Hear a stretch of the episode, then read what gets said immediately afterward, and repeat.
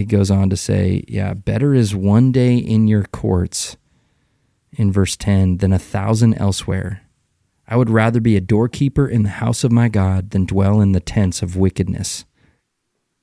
So there's a sense in which God's court, his temple, his gates, like there's this is there's something about the, how that is most essential as far as a location is concerned for the people of God at this time. So, and Jesus is destroying it. Yeah, and so I think that gives a little bit of insight into possibly some of the questions that Peter, James, John, and Andrew are kind of like, okay, we were just admiring, you know, how how incredible, how wonderful the stones and the buildings of the temple are. And then you follow up with, yeah, time is coming when not one stone will be left on top of another. Like, yep, take it in now, boys, because it's about to go down. When you think about the profound influence of the Bible on the world, the way that it has shaped our culture, whether you're a follower of Christ or not, it's probably a good idea that you know at least what it says. It's going to be about us taking and reading the Bible. All right, welcome back to the Take and Read podcast. I got Parker Smith in the house. How you doing, buddy? What's going on? I'm doing great. Doing great. Okay, well, it's been a few weeks since we got to uh, hang out, and especially in the podcast format. Last time we were in your office, which was pretty cool. It's good to be there at the Yee Yee headquarters. And, uh, yeah, we got to hang out with Amy, too. How's she doing? She's great. Okay. She is great. She's currently packing. We're getting ready to go to Washington, D C Yeah, so do you want to share anything about that transition and kind of this new season of life? Yeah.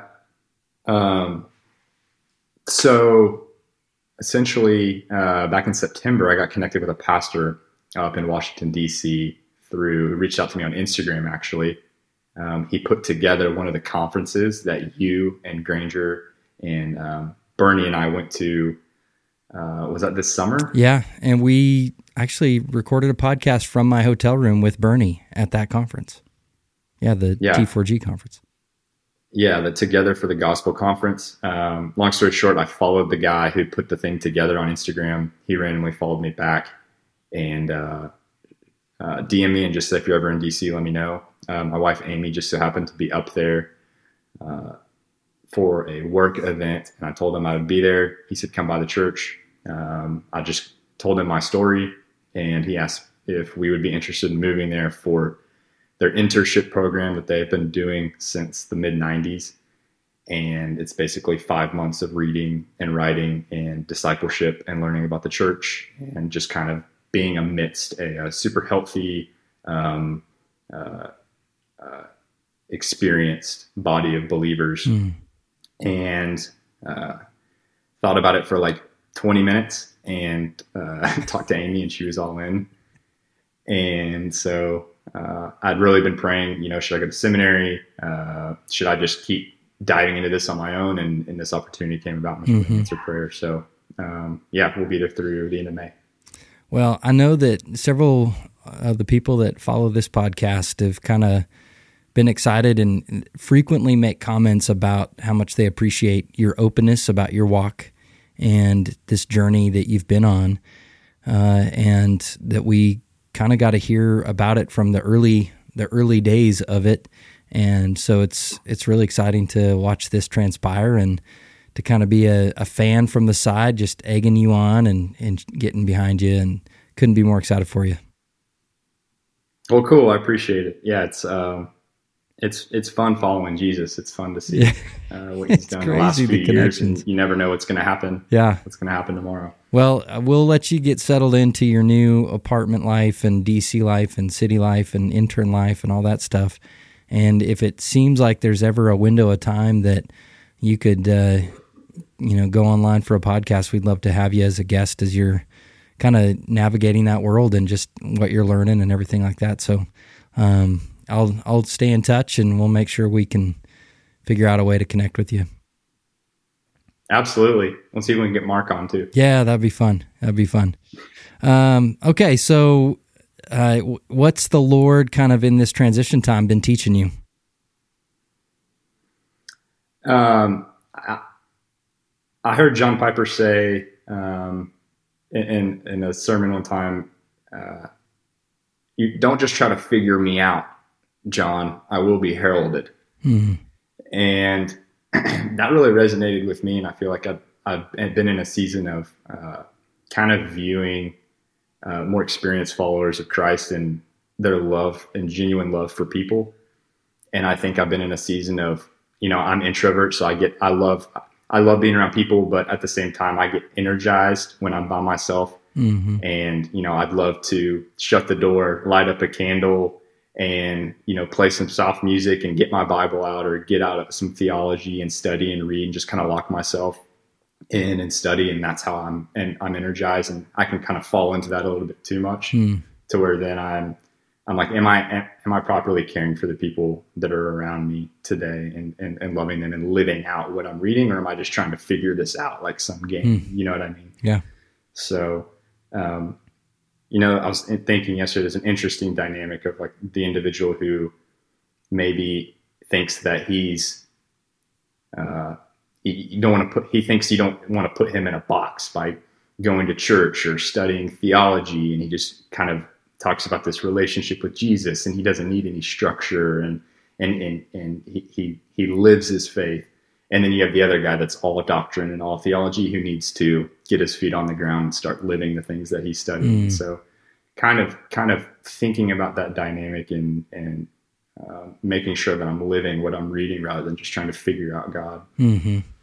Yeah. It's like the difference between uh, people that study the nuances of honey and all of its health benefits, and will try to describe to you kind of the, the aspects of the taste and the flavor and that kind of stuff, versus someone who has just consumed honey, experienced it, and just knows just how wonderful and tasteful it really is. And there's a, a head knowledge and an experiential knowledge. And, you know, there's, there can definitely be a disconnect. And that's the danger of, of sometimes some people that really get excited about Jesus at the first and then get excited about theology later on, and don't mm. continue that love for their Creator and their Savior, and um, don't see theology as an avenue of just loving Him all the more and serving others that He loves all the more. So I think that's that's powerful stuff. That's good. Cool. Well, I want to uh, I want to dive right into our text today. We are going to continue our trek through the Gospel of Mark. We are now jumping into chapter thirteen, and I think as we see over the next few episodes, we're going to start to get into some interesting topics that Jesus brings out uh, in his teaching and these different events that occur in his life and ministry. And just to kind of, as a, by way of reminder for uh, people that maybe are just joining us, uh, or just for our own sake, just reminding ourselves of the context that Mark here is the the first kind of, uh, the earliest recording of Jesus' life and ministry we have. Uh, we believe it to be the product, essentially, of Peter's preaching, and that it was written and copied by uh, Mark and gathered by him. And so then it was distributed there within the first century Uh, for the church, and it's, you know, this this account of the teaching of Jesus Christ while he was on earth.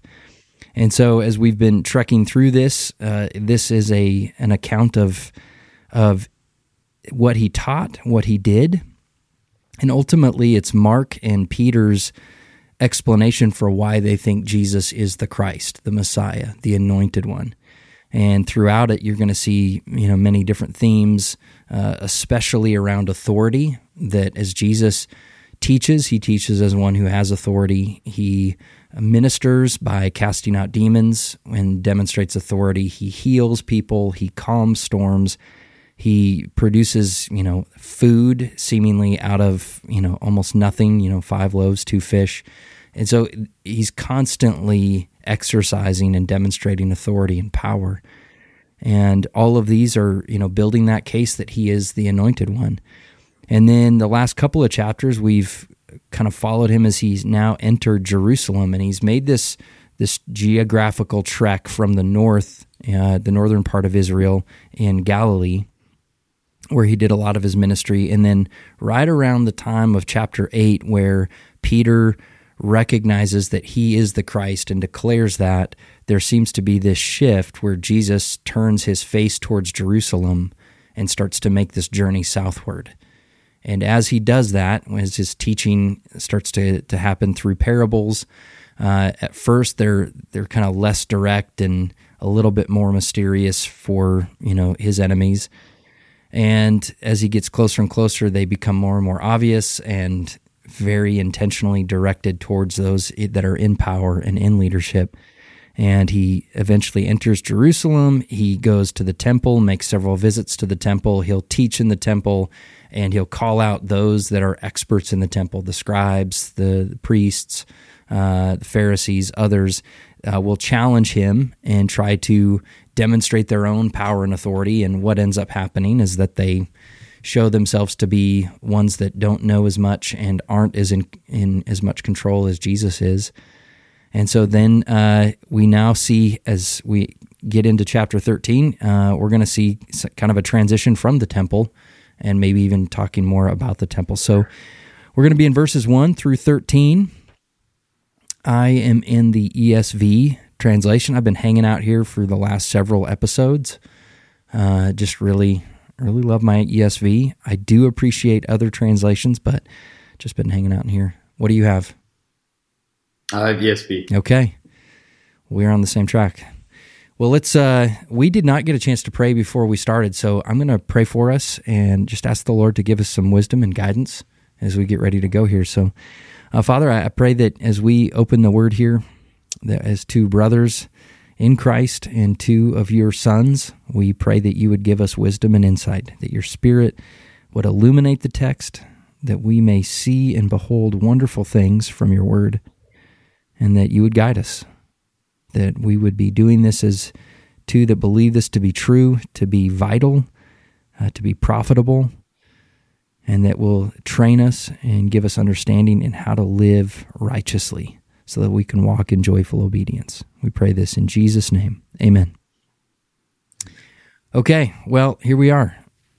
Mark thirteen, chapter one, or chapter thirteen, verse one. And as he, Jesus, came out of the temple, one of his disciples said to him, "Look, teacher, what wonderful stones and what wonderful buildings." And Jesus said to him, "Do you see these great buildings? There will not be left here one stone upon another that will not be thrown down." And as he sat on the Mount of Olives opposite the temple, Peter and James and John and Andrew asked him privately, "Tell us, when will these things be?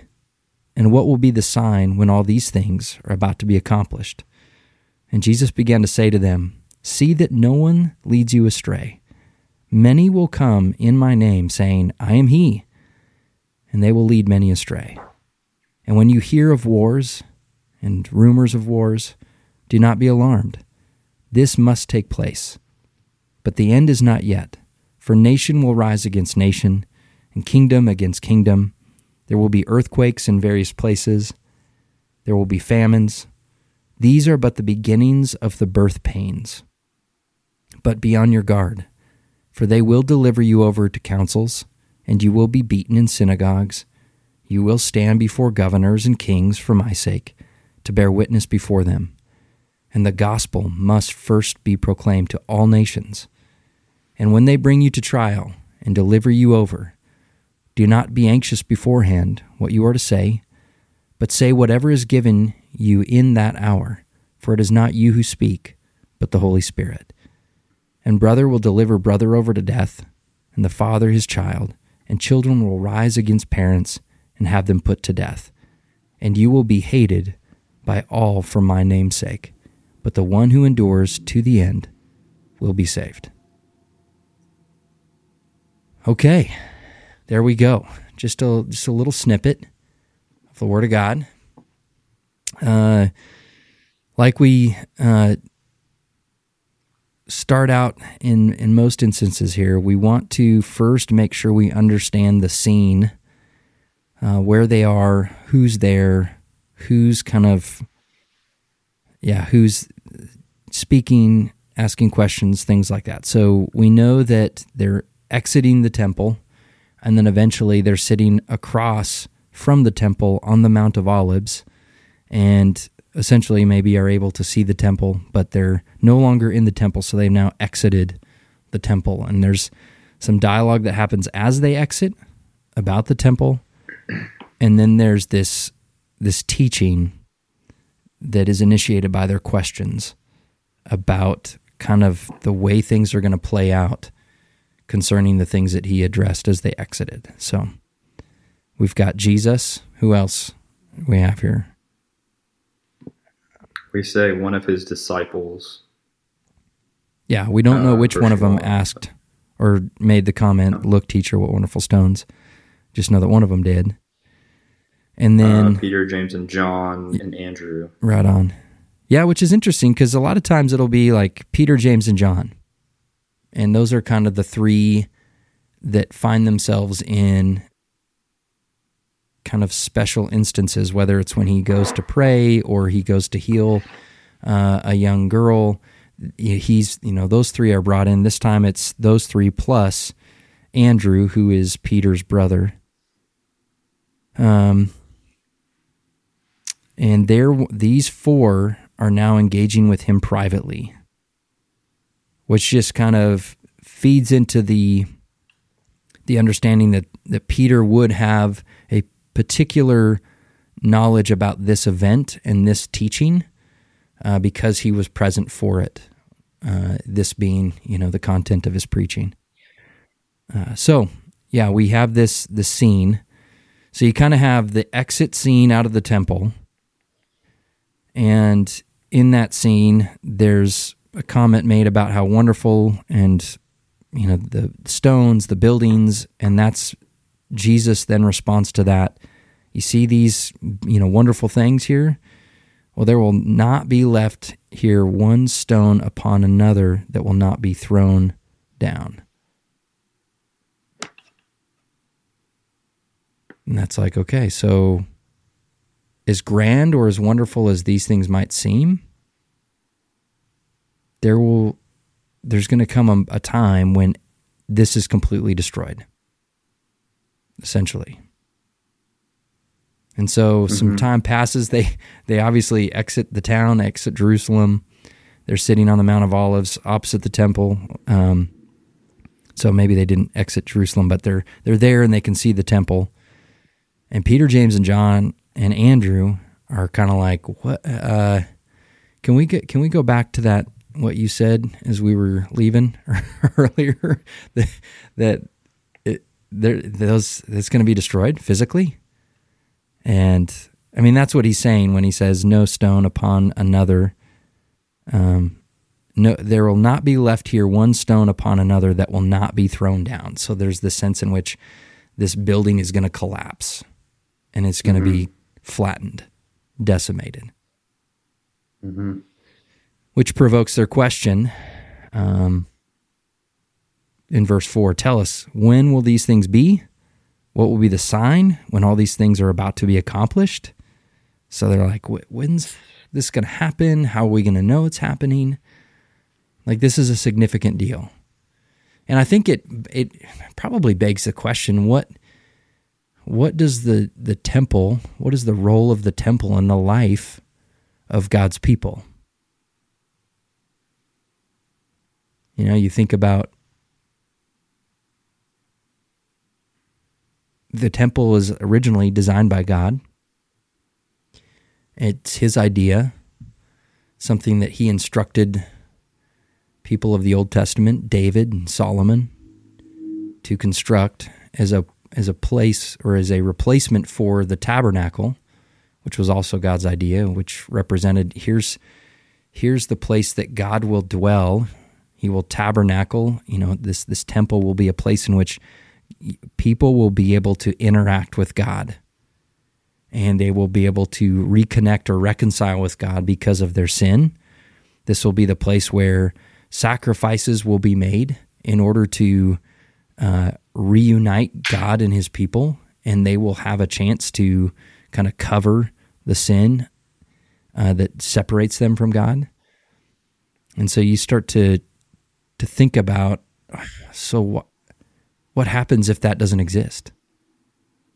I mean, I, I remember Psalms, several of the Psalms where David recounts as he's fleeing from Saul, how wonderful were the days when I could enter your, you know, your gates. I could be in the temple. I could be offering worship and praise.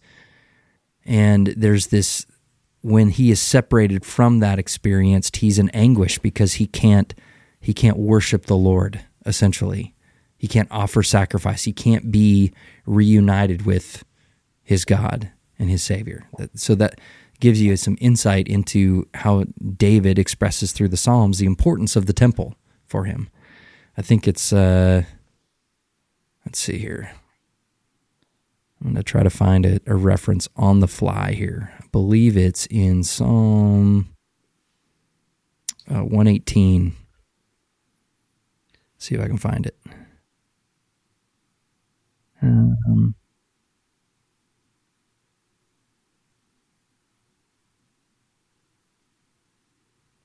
yeah, I'm trying to find it on the fly. Maybe it's not there. Oh, man. Man, it was going to be so cool. I was going to find it. It was going to be... Uh, oh, man.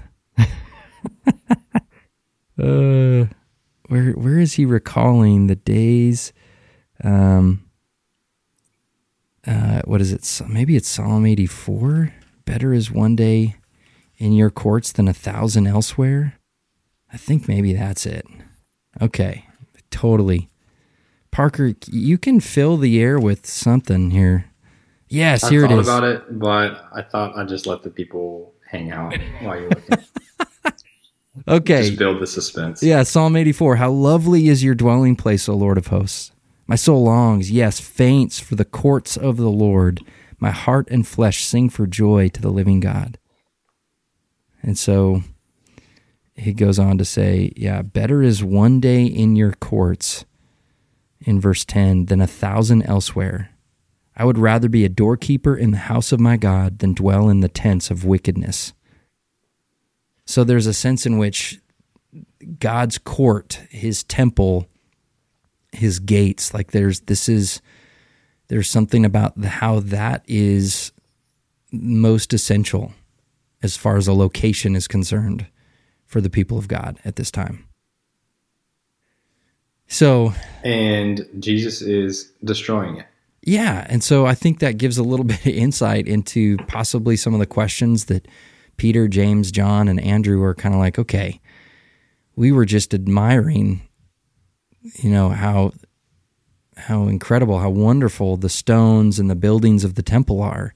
And then you follow up with, yeah, time is coming when not one stone will be left on top of another. Like, yep, take it in now, boys, because it's about to go down. Mm-hmm. And they're like, okay, we don't doubt that that's going to happen. And just what what's the time frame? What are we looking at here? What are we going to be some of the signs we can see when this is going to play out? So I think that's interesting. Um, what do you make of this uh, in verse five? And um, he began to say that to them, as they, right after they ask those questions, when will these things happen? What will be the signs for these things? And he says, see that no one leads you astray. Many will come in my name saying, I am he, and they will lead many astray. So there's something there that I think might be related to the meaning of this destroyed temple. Yeah, so you kind of have this, uh, you, you have him initially saying, they're admiring these buildings. Jesus says, there will not be one, be left here one stone upon another that will not be thrown down. So he's like, these are going to get destroyed.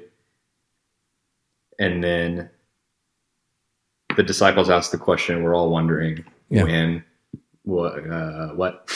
Which is still a question today. Uh, How many people try to determine kind of the initiation of the end times? I mean, they're they're all wanting to know. And so there seems to be some relationship between this temple being destroyed and Jesus returning. And his first answer to that question is not specifically saying when, not specifically saying what the signs will be, but a warning, which is super interesting. Yeah. A warning, this indication that there's going to be people coming in leadership that are going to be claiming to be someone yeah. that they are not. Some form of manipulation or lying or, uh, yeah. So we're like, when's this happen? And he's like, see that no one leads you astray. What an interesting answer. Yeah. That should be really at the forefront of our minds of, hmm. man, he's, he's really saying that many, not, not a few, many will come. yeah. Not a couple. There's going to be in my name. Yeah. Saying I am he, and they will lead many astray. So he affirms that these people, many will come and many will be led astray. Yeah. That's scary. And then he he connects that. Okay, so you've got this, they're, they're like, when and what are the signs? And he's somehow suggesting it's going to be upon his return. There's going to be seemingly total chaos as well, but don't be uh, don't be deceived when many come and proclaim to be me, or when there are wars, uh, you hear of wars and rumors of wars, do not be alarmed. This must take place, but the end is not yet. So even though it seems mm-hmm. like the end, the destruction of the temple uh, is coming, or the the end is near, it, he's like, it, it doesn't necessarily mean when you when there's these false... false claims as to the return of the Messiah, the seemingly uh, events that might be connected to it or might kind of be a sign that it's all, it's arrived. He's like, for nation will rise against nation and kingdom against kingdom. There will be earthquakes in various places. There will be famines. These are but the beginning of the birth pains. So mm-hmm. the birth hasn't happened, but it is an indication that it's coming. And you still don't have a clear answer for when or the signs, but they'll, I guess, somewhat be related to these types of things. Um, it's very interesting. And you think about... And is he... Go ahead. I was just going to say, is he talking, like, is he talking, like, what end of what is my first question. And then number two, you know, is he talking to us, knowing that his words will be... Uh, in the Word of God that we will read thousands of years later? Is he talking to us in that instance, or is he talking to something specific mm, that will happen? That's, to the disciples that's a great question. Yeah, the end of what? Um, I know if you look at the little uh, heading at the at the top of this section, it's signs of the end of the age, right?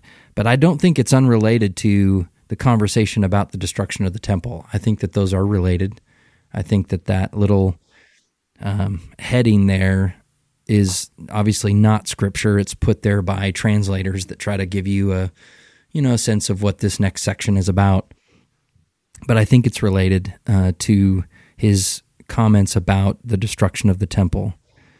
And the end of the age would be the the end of, you know, the the world, and eventually the return of Christ. And there's a lot of a lot of thoughts and ideas about the timing of that, and you get into the book of Revelation and the millennial um, reign of Christ, and does a thousand years really mean a thousand years? Are we in it now? Are we after it? Are we before it? There's all kinds of views about that millennial reign. But right now he's talking about the end, and he's talking to, he's talking to them about don't be deceived. There are going to be things that seem like it's the end, but that's not the end. Uh, he, we're we're told later that when Jesus ascends, uh, and the the angels is there, kind of explaining what just happened to the disciples. He tells them he will return in the same manner that he left. It's okay, and it also indicates that his return will be visible to all. So it's not going to be this mistaken, you know, are we seeing what we're seeing? It's not going to be just a few people, but we're we're told that it will be a very obvious, he'll come back the way that he left, and he will be visible to all. Um.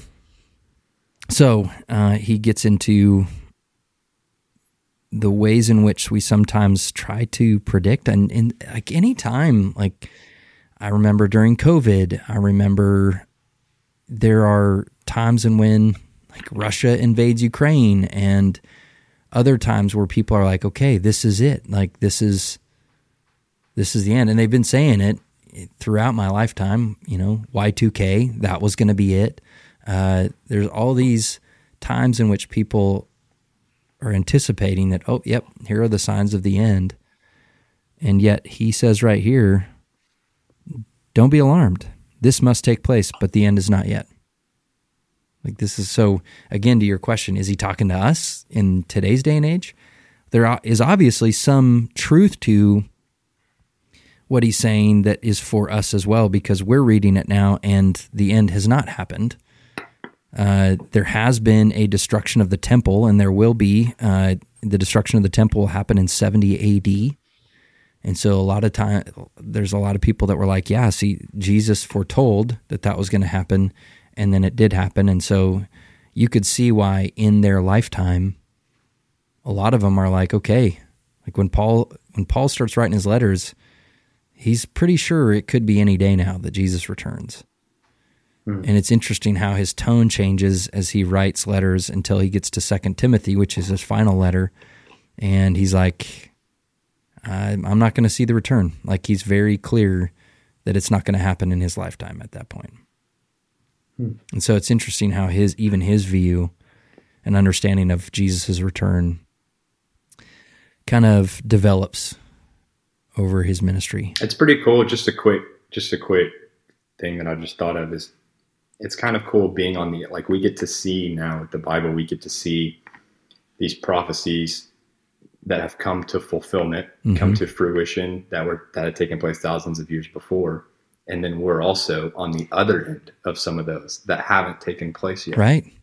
And, and haven't been fulfilled yet. So it's just really cool to like be a part of the history of the world of like seeing them prophesied, come to fruition. And then now we have ones like this that we get to read, and we get to be like, so cool, man, this is crazy. Like this is going to come to fruition. We get to be a part of this. And the thing is, we can wrestle with it, and we can have really st- strong opinions, but we have to hold them correctly, because he does not give us a date.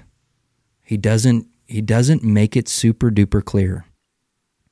Yeah. And we have to be really careful when we start to get into predictive mode, and and start to to claim that we know. And we have to be incredibly humble, I think, on some of these theological matters, and hold them correctly. And by that, I mean, when when I'm talking with new believers, one of the things that I try to help them wrestle with is the difference between what are convictions that you need to have as a believer, what are uh, persuasions, like strong persuasions, and there's kind of a, a gradation Uh, in each of these categories, and then what are opinions? Convictions are these things that you're going to go to the mat on. You're going to, to somebody who claims to be a Christian and yet denies one of these conviction level beliefs, you would say they're probably not actually a Christian. So we're talking about things like the resur- the bodily, physical resurrection of Jesus Christ. If you are saying you're a Christian and yet you deny the bodily resurrection of Jesus, I'm going to say you're not a Christian, because that that is fundamental. Uh, if you're going to say that we're saved by works, that somehow it's grace plus whatever else we can kind of come up with, I'm going to say that's that's not what the Scriptures teach. We're saved by grace alone, through faith. And this is not any of our own doing, but is a gift so that no one can boast. And so there's some of those things, right? And then there's these persuasion things, and that's, you get into areas of um, around baptism and the Lord's Supper. You get into matters of worship, and you get into areas of church structure, polity, women's roles. There's there's things like that that you can be extremely strongly persuaded by and think these are absolutely, you know, crucial. But if you are at odds with somebody who disagrees with you, you don't have to necessarily break fellowship or call them not a believer. You can still think that they're wrong, but you're not gonna you're not gonna cast them out as an unbeliever. But you can say, I we just don't have a lot in common, you know, so be it. And then there's these opinion level things where it's like, did Adam have a belly button? The, who knows? And doesn't matter. Uh, you have strong opinions about uh, style of music in worship. You have strong opinions about the style of preaching. You have strong opinions about uh, missions and what's the best approach. Uh, you know, opinions about how to share the gospel. And but again, these are not something that we break fellowship over, even within the same church body. Like, I think persuasions are the things that are going to cause different denominations to exist. I think opinions can be different within even the same congregation. All that to say, I think some of the stuff that Jesus is presenting here, can we can wrestle with these things, but if we're trying to predict the, you know, the end times and these kind of things, man, we got to be really careful and understand, are these convictions, persuasions, or opinions? Uh, so then, just to finish out this uh, passage, he says, these are but the beginning of the birth pains. So the that analogy is that there is this, something's about to happen, right? There's this, you know, birth pains, or a pregnant woman is in birth pains when she's about to give labor, you know, go into labor and deliver a baby, but she hasn't yet. So the idea that the end is not arrived yet, but there's the beginning of the labor process, and we don't know how long that labor process is. Uh, according to this analogy. But he says, be on your guard. For and he's talking, I think, to them directly. For they will deliver you over to councils. You will be beaten in synagogues. You will stand before governors and kings for my sake, to bear witness before them. He gives them a very clear understanding of what they've signed up for and what's going to happen to them. Do you think that's a good thing or a bad thing for them?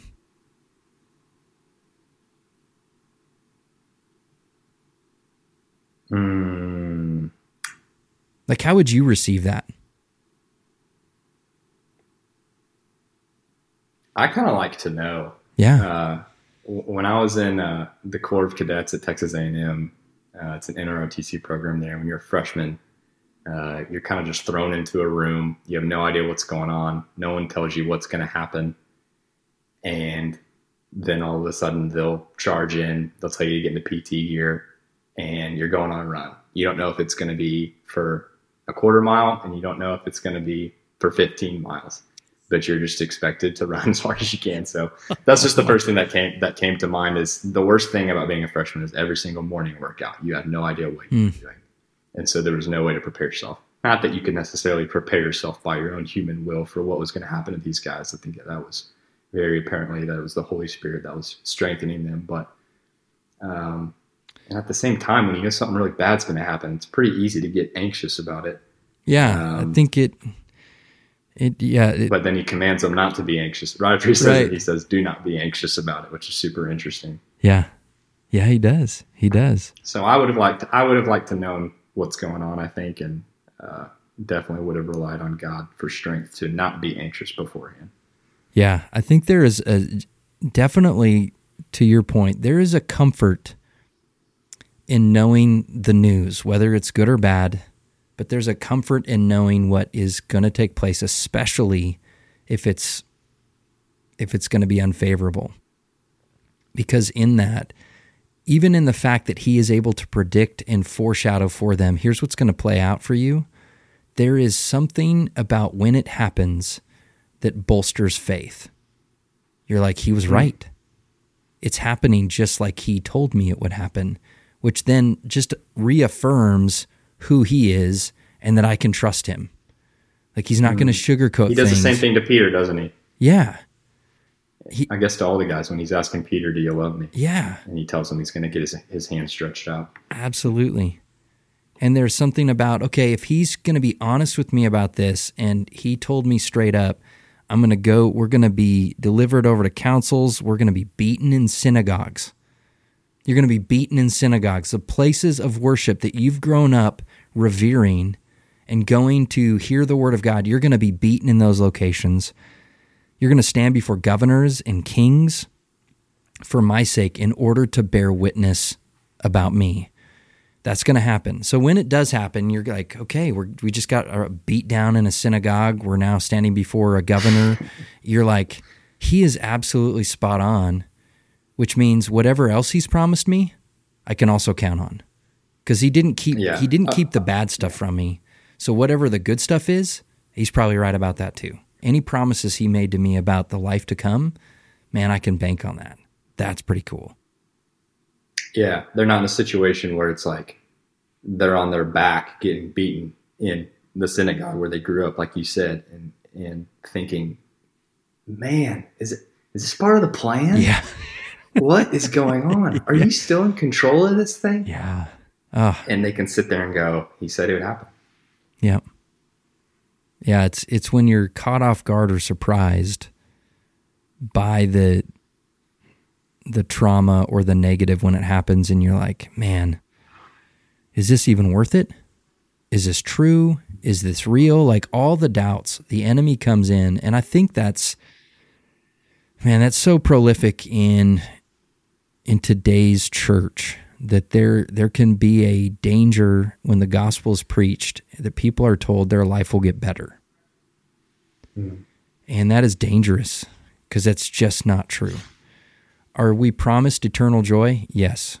Are we promised that he will never leave us nor forsake us? Yes. But he also says that we're going to face trials of, of various kinds, as James says. And these are meant to produce a, a more robust faith when we stand the test of these trials. And that we're going to be able to examine our our willingness to trust him through those. And then we look back on that instance and we go, man, I, I made it. By by the grace of God, I survived, which then we have more faith to endure the next trial. And so I think it's just a powerful reminder today that, man, we're going to face stuff, and he predicted that. He predicted that we were going to face really difficult things, and that should not cause a loss of faith, but actually should increase our faith and also our confidence and hope in what's to come. Because if he's true about and he's honest about the suffering and the trials that we're going to face, he's also faithful and trustworthy about the promises and the eternal glory that we're going to experience. As Paul says, these light momentary afflictions are preparing for us an eternal weight of glory beyond compare. And he's talking about light momentary afflictions. He's talking about beatings, being left for dead, and all of the bad things that Paul experiences. He's like, yeah. Light momentary afflictions. So, that's some good stuff. Um, yeah, he says in verse ten, and the gospel must first be proclaimed to all nations. Like, that is the priority. Before any of the end of the age can occur, he does give us a sense of sign or timeline that none of it, you can be confident, none of it will occur until the gospel is first proclaimed to all nations. And when they bring you to trial and deliver you over, do not be anxious beforehand what you are to say, but say whatever is given you in that hour, for it is not you who speak, but the Holy Spirit. And then he goes on to explain other other things that will occur. Um, you'll be hated by all, not by some, not by most, by all for my name's sake. But the one who endures all of this will be saved. There's an encouragement to endure, to have confidence that whatever we're experiencing, especially the not so exciting, the not so pleasant things, as we follow Jesus and live life His way, we just know that, that He's given us the power to endure. And that's just more confirmation of our salvation. What a great word. What a, uh, you will be hated by all for my name's sake. I mean, that's just, I mean, the least encouraging message that, you know, you could hear, yeah. You know, uh, you're going to be, you're going to be taken, you're going to be beaten, and there's going to be children rising against their parents. There's going to be brothers delivering over brothers. This idea that like families are going to be pinned against each other over this thing, and you're going to be hated by all. Um, Man. Yeah. And it's just, it's the truth. And it's kind of like you said earlier, it's how easy it is in our day and age to go, let's leave that, that last paragraph out uh, of today's message. Yeah. I think that that may drive away some of the newbies or some of the people who are just kind of here on Easter. You know, it's a nice Sunday, people ready for their Easter egg hunt. And man, how easy it is for us to just take it into our own hands to maybe proclaim yeah. a gospel that is more convenient, that will get a better response, that may get some more hands up, that may get some more people into the filling up the chairs. And um, at the end of the day, it's mm-hmm. just a, a lack of trust in God's word and, and what He said. And um, correct me if I'm wrong, but I just feel like our job is to to share this message and, you know, trust God in that obedience of sharing it to yeah. do what He's going to do and not go based off of numbers or hands raised or, um, or any perceived success as, you know, uh, as a result, but, but proclaiming this truth. And man, some of it, you get a lump in your throat when you say it, but you know, it ends with the one who endures to the end will be saved. It's the gospel. It's the truth. And yeah. Yeah, I think it, it's a good point you make that for those of us as believers who understand our existence here on earth,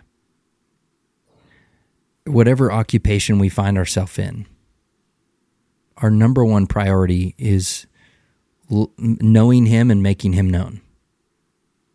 Knowing God and making Him known wherever He's not known. So proclaiming the gospel. And recognizing that there's a good chance that that's going to bring more resistance than it is acceptance in our life. And that's what we're signing up for. But our success isn't based on numbers and the amount of people that we win for the Lord. I can, I remember the, as I read through the book of Acts one time, noticing how Paul, he goes to one village, preaches the gospel, and they drive him out of town. They nearly stone him. They leave him for dead. He's not actually dead, but they think he is. They think they've killed him.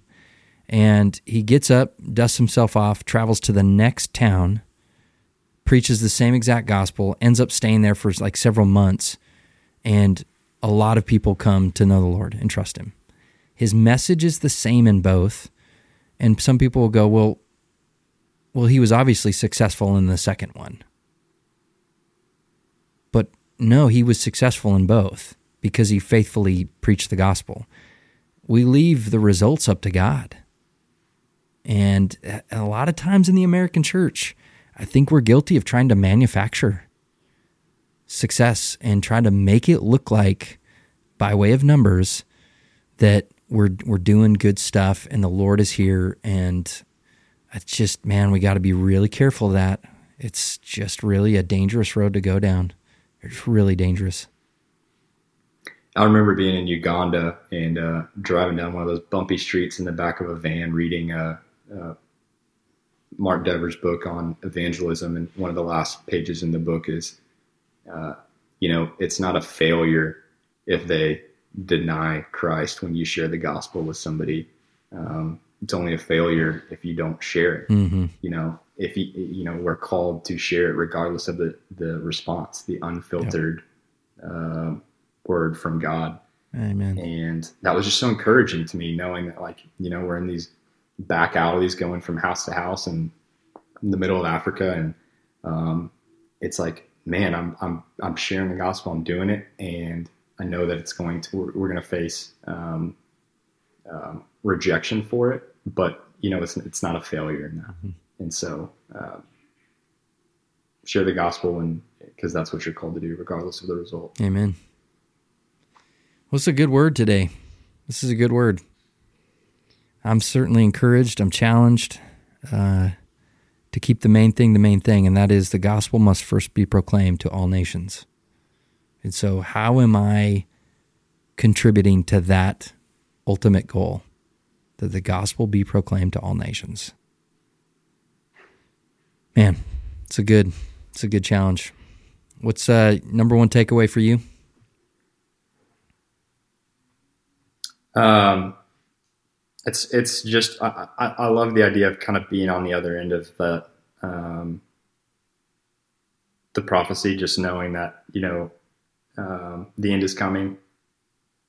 Uh, Jesus' answer was, "This must take place, but the end is not yet." Mm-hmm. And so, kind of like you said, um, we don't have all the answers. We're just called to trust in this time. Um, looking at these men who lived and were beaten in synagogues, and everything that Jesus said took place.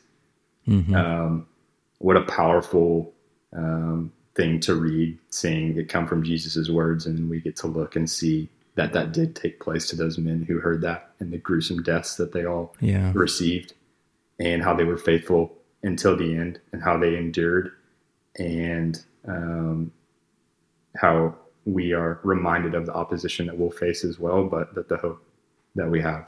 Mm-hmm. That's good. Well, thanks for thanks for being on the podcast today. Um, I want to encourage anybody who's tuning in and listening. Uh, what you've engaged with is two guys that absolutely believe wholeheartedly this is the very Word of God, that He has communicated to us everything that we need to know about Him, about ourselves, and about living this life is here, found in this text. That it's a book like that's that's like no other. And man, uh, if you are wrestling with these truths and the reality of who Jesus is in your life, you can email me, takeandreadpodcast at gmail dot com. If you have any questions about what came up in this passage, encourage, please email me. Uh, if you have a question for Parker, you can email me and I will get that question to him. Uh, it's, yeah, several people uh, will email me after a podcast, and Uh, I will get their questions off to the right people and in the right places and get responses back to them. So please engage uh, in that platform. Uh, be sure to, you know, share this with others. If you know of people that you think would be blessed or encouraged or challenged by engaging in God's Word in this way, I encourage you to share it with people.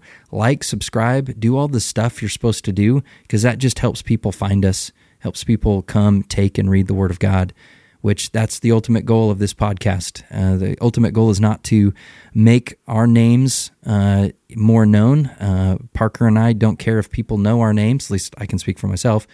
Ultimately, we want the name of Christ to be proclaimed. We want more and more people to read the Word of God, to encounter Jesus, and to f- join us in following Him and experiencing the new life that comes in Christ. That's the ultimate goal. And so please uh, share this with folks. Let people know uh, that this is the very Word of God, and if they're wondering how to get started in it, how to read it, they can join us uh, every week as we take a little bit, we read, and uh, yeah, try to live in light of this truth. So I encourage you out there to take and read the Word of God. Blessings. Thanks, Parker. See you guys.